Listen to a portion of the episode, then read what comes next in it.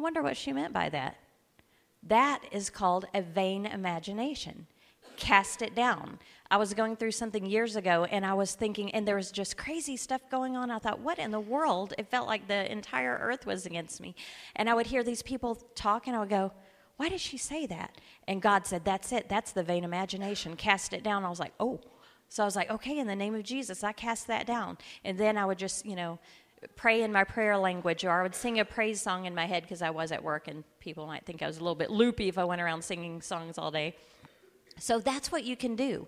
Anytime a conversation comes up and you think, oh, if they ever say that again, you know what I'm going to say? I'm going to say, and God says, that's a vain imagination, cast it down. You're like, oh, but that was so good. I could have said it. Squish them like a little tiny bug. But God says, that's a vain imagination, cast it down. And then if you hear something, it's like somebody says something to you, even if they're trying to be rude, don't let it bother you. Don't let it get on the inside of you, because here's what happens. John Bevere calls offense the bait stick of Satan. When we take that offense on, we get separated from people. It separates us from God. It separates us from the blessing God has for us. So here's my encouragement to you. When the enemy pops up that bait, don't take it. Click the box and say, no way. Just say, I cast that vain imagination down in Jesus' name. You might have to do it 100 times a day. You might have to do it 100 times a minute. Do it that fast if you need to. And it gets easier to do every time. So anyway, I thought if God was on my case, I was going to get on yours. So there you go. God bless you guys. Really good. Really good. Good job. That's really good. Yeah, she's really sharp. And I'm really thankful that God's put Trish in my life for a lot of reasons. She's a pretty amazing lady. Amen. All right, if you got your Bibles, hold them up. Repeat after me. Say, this is my Bible. Every word in it is true. I am who it says I am, and I can do what it says I can do. Today, I'll be taught God's word. It's His truth, transforming every part of my life, and I'll never be the same. In Jesus' name, amen. Amen. And I saw a couple of hymnals up there, but I won't hold it against you. That's all right. That's all right. All right, I got to tell you this story because Chuck told it to me, and I think it's hilarious. So, y'all know who Jerry Clower is, right? Come on. Jerry Clower, the preacher at the church, called Jerry Clower and said, "Hey, Jerry, there's cousin Eugene has been lying a lot, and so we got to talk to Eugene because he's been lying about everything." And he said, "But here's what I want to do. I want to trick him in this lie, and so we're gonna show him how it feels to have somebody lie to him, and hopefully that'll get to him." Okay, so the pastor called Eugene and came down to the church, and they got to the church. He said, "Eugene, I got to tell you what happened last Sunday." Eugene said, "What, Pastor?" He said, "Well, here's what happened." He said, "What's up? Oh, you want some water?" Oh, y'all are scared I'm going to kick the water over. So Eugene gets up to the church, and there they are. And the pastor said, "You know what happened last Sunday, Eugene?" He said, "What?" He said, "A little old cocker spaniel dog was out here at the church. And all of a sudden, a grizzly bear, an 800-pound grizzly bear showed up at the church. Well, this dog and this grizzly bear started fighting each other, cocker spaniel. And they're fighting each other. They're going back and forth. It got so bad, they went through the back of the church, through all the classrooms. Ladies were screaming and hollering, running every which direction. Ran out the front of the church. The dog and the bear are still fighting. And the dog kills the grizzly bear. And not only did he kill the grizzly bear, he ate the whole thing." And so they both looked at Eugene, and they said, "Eugene, how does that make you feel?" He said, "Well, you were talking about my dog."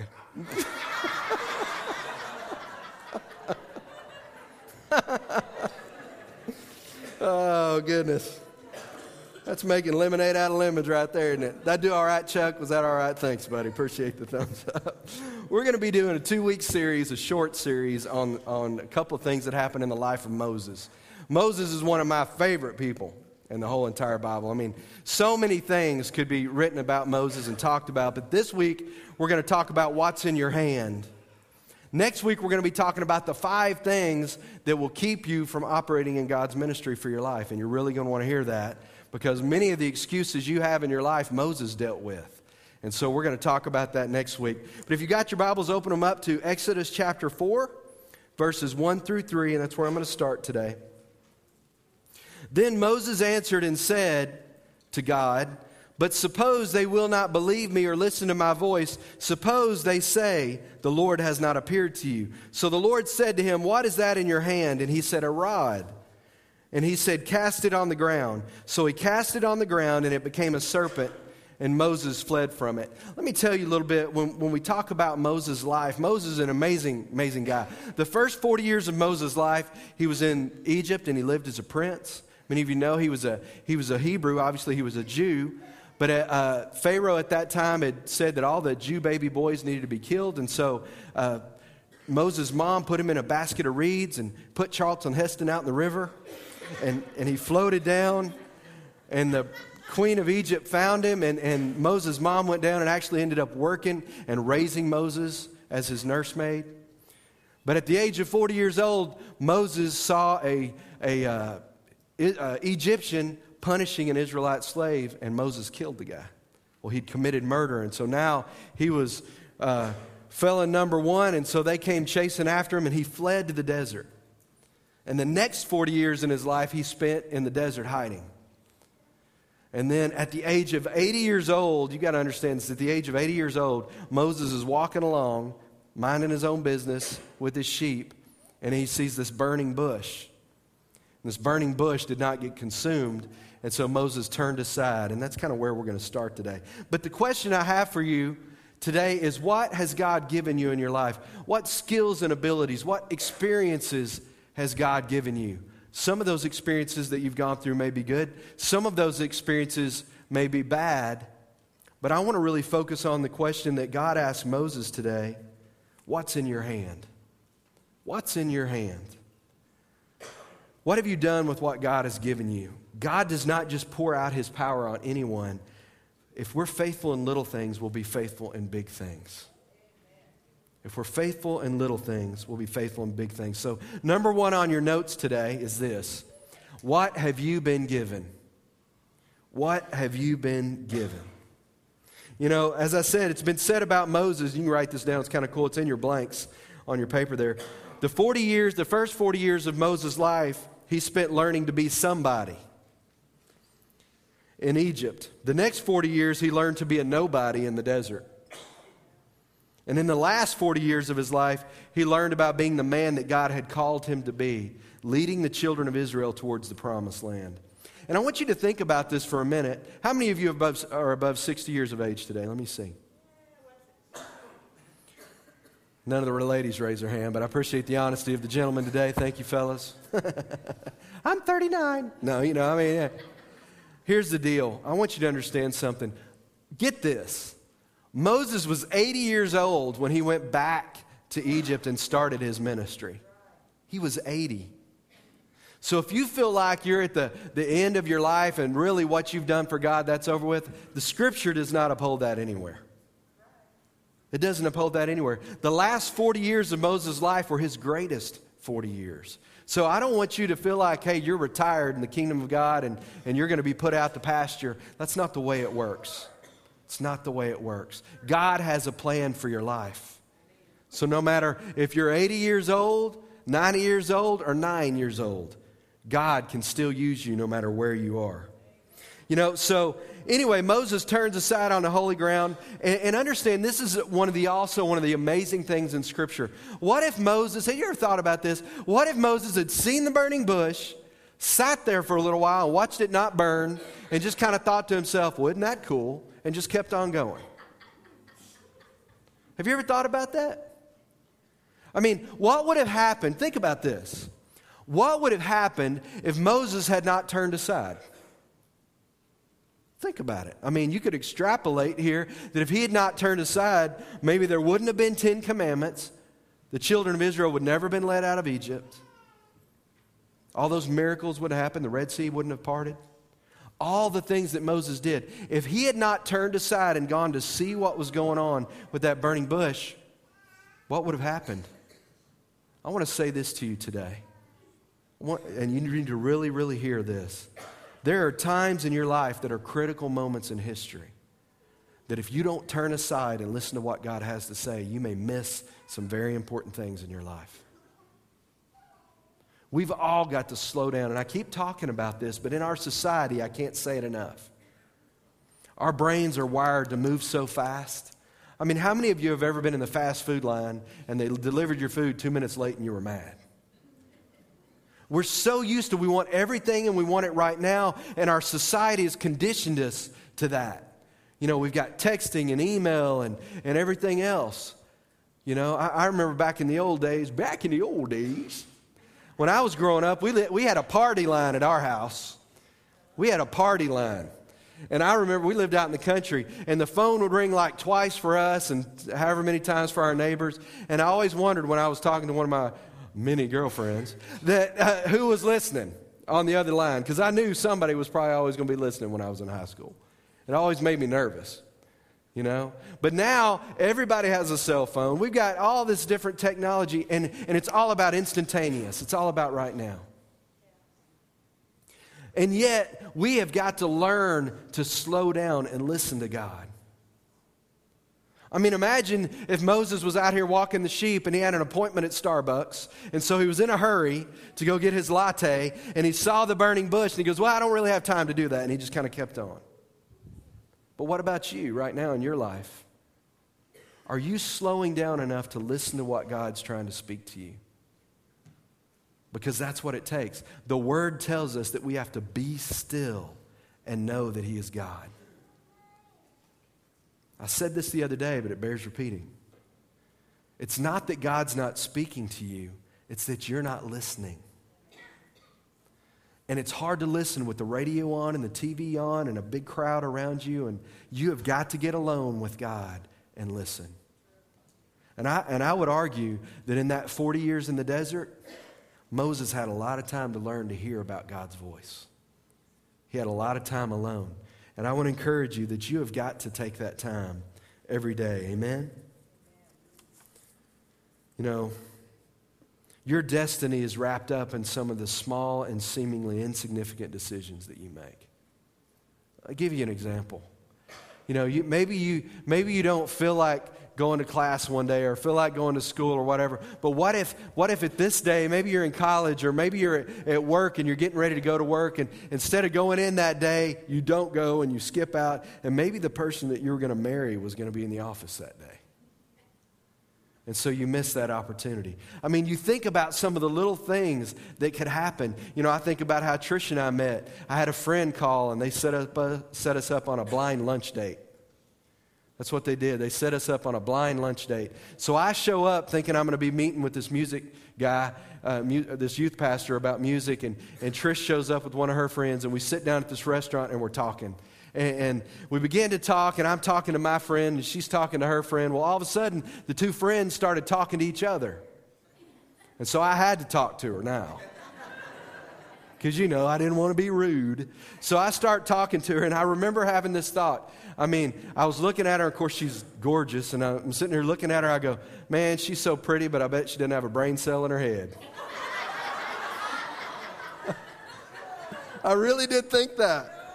I'm not lying, because, you know, and we start talking, and I'm trying to be cool. Remember, at this time, I was doing the, you know, touring, and I was doing all this stuff, and I was cool, right? And so we sit there, and the restaurant guy comes around, the waiter comes around, and everybody orders, and he comes around to me, and he says, sir, what would you like to eat today?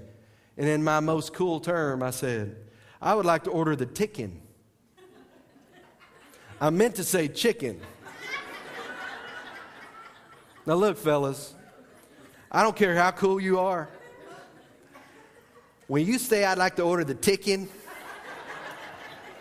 and you didn't mean to, it's over. That's how our relationship started. I've been ordering the ticken ever since. But I think back, if I had not gone to the lunch that day, I would have never met her. And you think about these seemingly insignificant decisions that you make that if you don't go through with them, you may never meet the destiny that God has for you. The Bible tells us to not despise small beginnings. You know, some of you have turned down jobs because they didn't offer you the presidency when you started in there. And maybe God's giving you an opportunity to get your foot in the door so then he can promote you, but you're holding out for a management position. And you just graduated from high school. You know, sometimes in life we have to stick it out. Because I want you to understand something. When you look at Moses' life here, it took 40 years for him to be prepared to go back into Egypt. That is a long time. And so we have to recognize in our own lives that we need to slow down and listen to God and then not miss the small opportunities that he puts out before us. Number two on your notes, and this, I love this. What was dead comes to life when we throw it down at God's feet. What was dead comes to life when we throw it down at God's feet. You know, God never does a miracle to show off. God doesn't. Whenever Jesus, whenever the Holy Spirit moves and does a miracle, he's not just doing it to show off. God is always doing things for a purpose.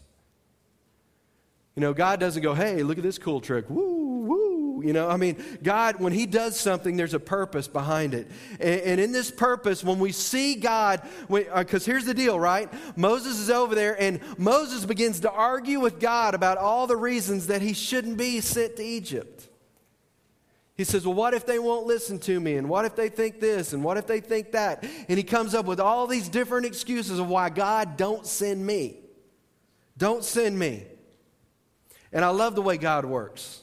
I love the way Jesus works and the Holy Spirit works in our lives. Because God says to him, what's in your hand? And Moses looks over and goes, a stick. It's a stick. And what does God say to him? Throw it on the ground. And so Moses throws the stick on the ground. And in the funniest thing, in my opinion, in the whole entire Bible, he throws the stick on the ground and it becomes a snake. And what does he do? Runs from it. Isn't that awesome? That's what I'd have done. I'd still be running. Sean Saunders, you in here?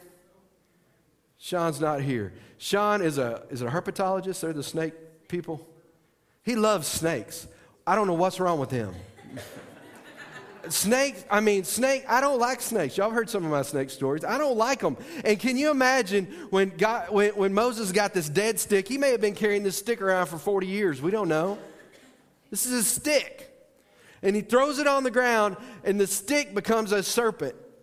And then I love it. And he flees from it. I love it. And he fled from it. No, he didn't. He ran like a scalded ape is what he did. Because all this time he thought it was a stick and it was a snake and he didn't, I mean, you know, I wonder if he ever trusted his stick again.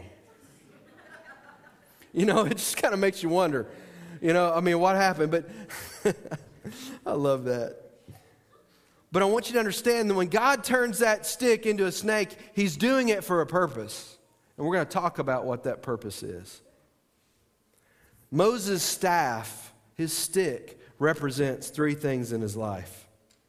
Now, I want you to understand that Moses' stick represented the fact that he was a shepherd. It kind of showed what his vocation was, but it also represented his income.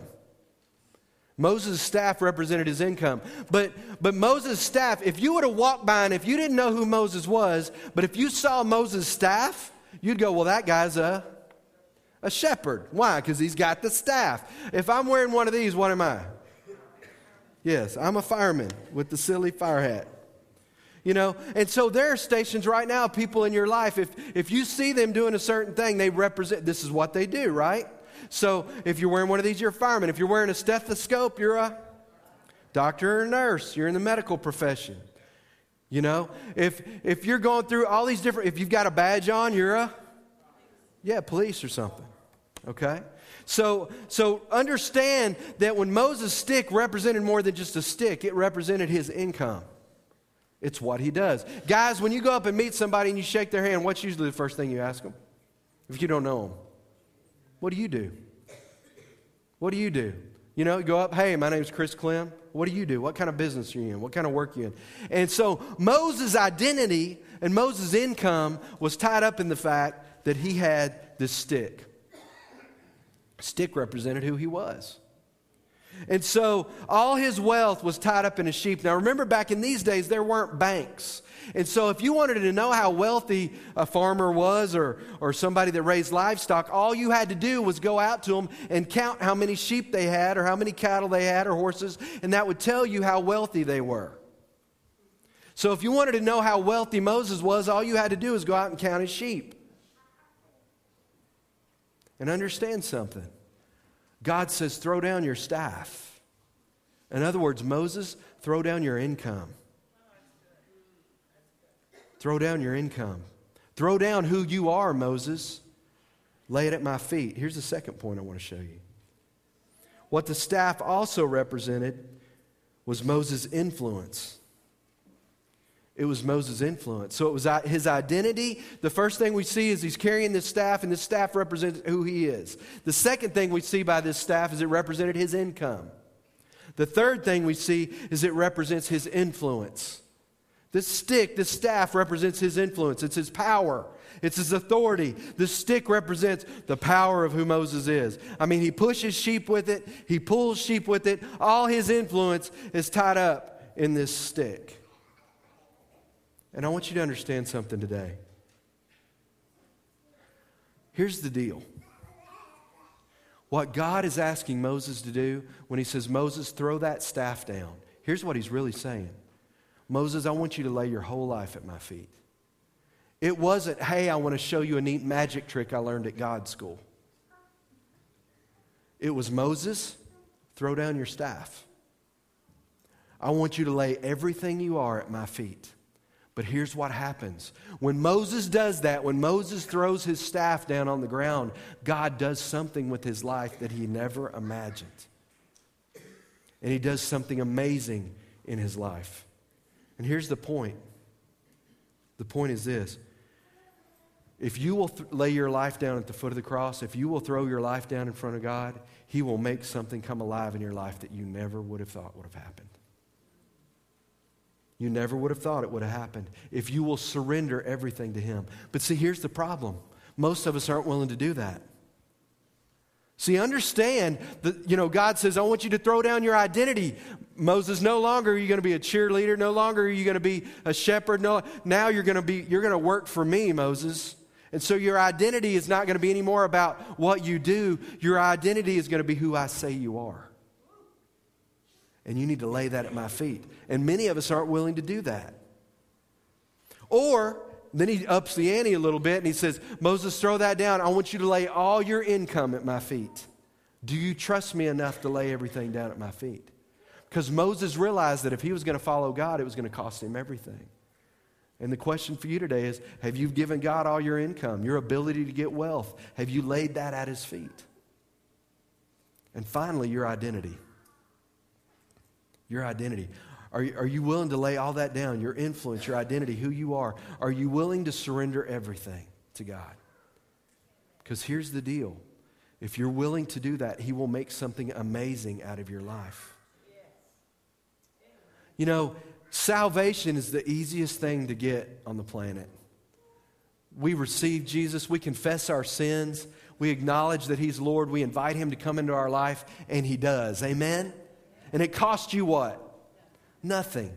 God's like, give me all your bad stuff and I'm going to give you all my good stuff. I mean, what kind of deal is that? That's amazing. But the other side of that is this. If we're going to become the people that God's called us to be, if we're truly going to become disciples, we have to surrender everything. It costs us everything. But here's the deal. Some of you, I'm saying that and you're going, I don't know. I mean, that sounds like a lot. I look at our life right now as a family. I'm having more fun. I mean, other than the Rangers losing. It's been pretty good. I mean, oh, I'll be all right. But the fact, you guys are amazing, and we live in an awesome place, and God is moving, and I wouldn't trade that for anything. But you know what? If I hadn't been willing to lay all that down, if Trish hadn't been willing to lay that, we would have never come here and met you guys. If it would have been just about money or just about position, if it was just about position, I'd still be at the ballpark. Because all my friends said I was crazy when I left that job. I made them mad because they didn't get free tickets anymore. But I want you to know something. To watch God do miracles in people's lives and to see Him change our community, I wouldn't trade that for anything. But you don't get there without surrender.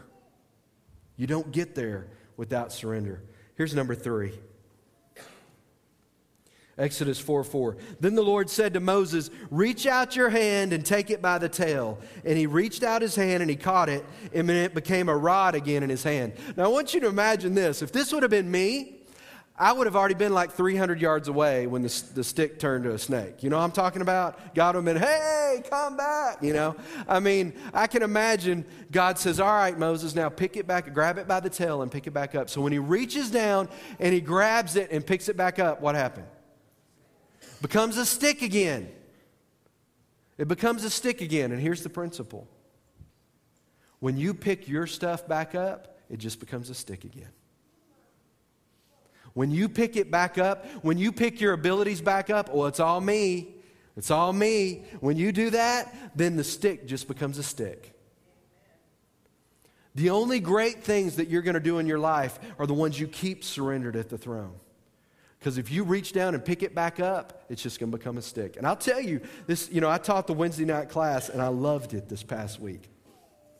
And it was very challenging to me personally as I studied, because what I had to recognize in there was the Word was talking about, have I surrendered my whole life to the Lord? Am I in love with Jesus as much as I was when I first came to Him? And the truth is, a lot of times I'm not. You know, I came in here last Wednesday night. I'm just going to confess to you because I think you need to know these things. I came in here Wednesday, and I had to prepare for the class and do these other things. So instead of doing my own Bible study time, I worked on my lesson. And I want you to understand something. Do you think God is interested in Pastor Chris or Chris? Come on. Chris. Why? God is not after your money. God is not after what you can do for Him. Okay? Do you hear that? God's not after your job performance. You are His child. And He loves you for who you are, not for what you do. Not for what you do. And I want you to understand something today. If you're coming to church out of compulsion, if you're giving because you have to, if you're serving because you have to, then your relationship with God is messed up. We have got to get to the place in our own lives where we are serving Him because we love Him. And that only happens when you get close to Him.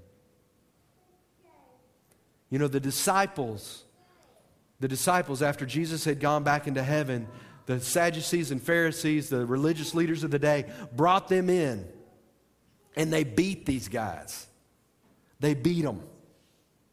It's the first time this had happened, okay? And they beat these guys, and they told them, we're going to let you go, but don't you go tell anybody about Jesus anymore. And they let them go. And the Bible said they left rejoicing. Let me tell you something. These are people just like we are. Okay, these are just people. And they were leaving rejoicing. And I read that the other day, and it amazed me. And what amazed me about it was this. Why did they do that? They weren't crazy. What was it that made them leave that place? Because now they'd been persecuted. The Bible said they realized they rejoiced because they'd been recognized to be like Him. They shared in His sufferings. But here's the reason they did it. I'm convinced of this. They had spent time with Jesus. They'd spent time with Him. They were in love with Him. And in our own lives, when it becomes about a religious duty and it becomes about what we do and not who we are, then we're off center. And I want to encourage you today.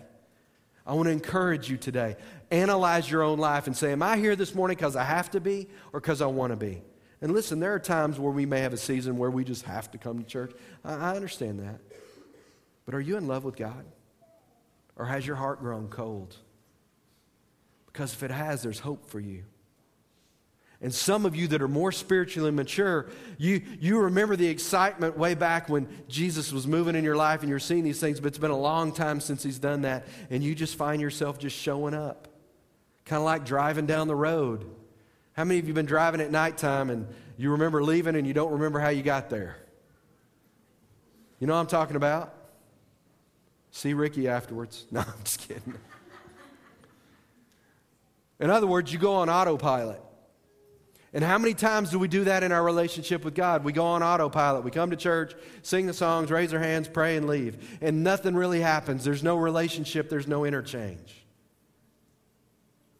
And what's happened is that we've just kind of picked the stick up and we're walking around with it. And the power of God is not working in our lives because we've not laid it down at His feet. And some of you are going, man, this sounds really hard. It's just the truth. God hasn't moved. We have. And we have to recognize and get back where we need to be. Here's number 4, and I'm going to close.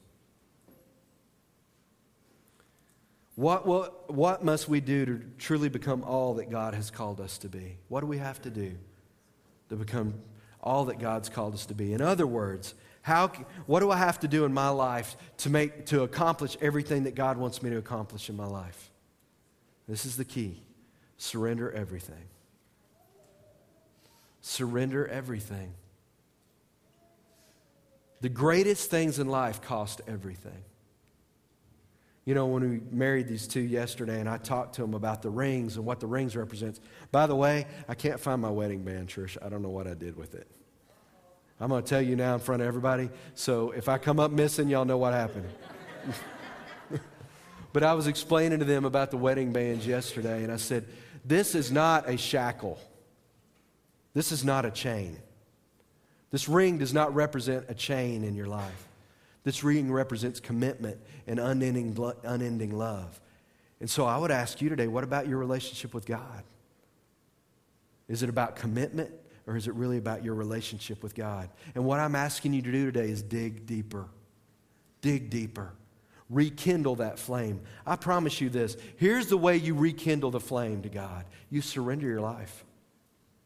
I mentioned to some of the folks the other night, Wednesday night, a couple weeks ago, I was frustrated. I'd done something dumb, and I honestly don't remember what it was. But I was frustrated, and I walked into my office, and I leaned up against my chair in my office, and I just started talking to God. I said, God, I'm so sorry that I did this. I said, this frustrates me, and I don't want to be like this, and I don't want to do this. And all of a sudden, the presence of God filled my office. And you need to catch this. I wasn't doing some magical thing. I was honest with God. And I was talking to Him out of an honest heart. And some of you need to do that. Some of you need to get real before God, because you need to understand something. God already knows. The only person that you're fooling is yourself. And you're hurting yourself and you're hurting people around you. You need to get your life lined up with God's Word. And as I sat in there and as I began to talk to God and I began to confess to God and tell Him how sorry I was, God, and here's what I said. I said, God, I'm not asking forgiveness for any other reason than the fact that I want You to be close to me. And I know what I did hurt You, and I'm sorry. And the presence of God filled the room. Some of you need to do that in your own life. Sit down with a pad and paper and say, God, these are the areas in my life that frustrate me. And Lord, I know when I do this, it hurts You, and I hurt people around me. And get honest with God. And you know what's going to happen when you begin to do that? His presence will show up. He will speak to your heart because He is looking for honesty. He is looking for people that are just willing to be open. If you've made mistakes, welcome to the club. I'm chief among sinners, Paul said. And I've made my share of mistakes too. And what I've learned as I mature in my Christian faith is God is not looking for me to be perfect, because He knows I'm not ever going to be perfect until I'm with Him. But He's looking for me to keep my heart tender towards Him and stay close to Him. And some of you need to learn that. Draw close to God, the Word says, and He'll draw close to you. And if your heart is cold, you need to make the effort. The Bible tells us to draw close to Him, and then He'll draw close to you. You need to step out, and you need to come down, and you need to get into God's presence, and He will warm your heart. Amen? You know, how many times do we see in the Word where Jesus says, come? The Bible says, come, come, come. And so it's available to us, but it takes effort on our part. Don't sit in your spiritual lazy boy and wait for God to come do everything for you. It's not going to happen. You need to step out in faith and reach out for Him. So let me just say this to you today. If you're sick and tired of being sick and tired, this is your opportunity. Make the change. Make the commitment. Draw close to him, and he will draw close to you. Amen? Lay your staff down. Surrender everything. Let's pray. Father, I thank you for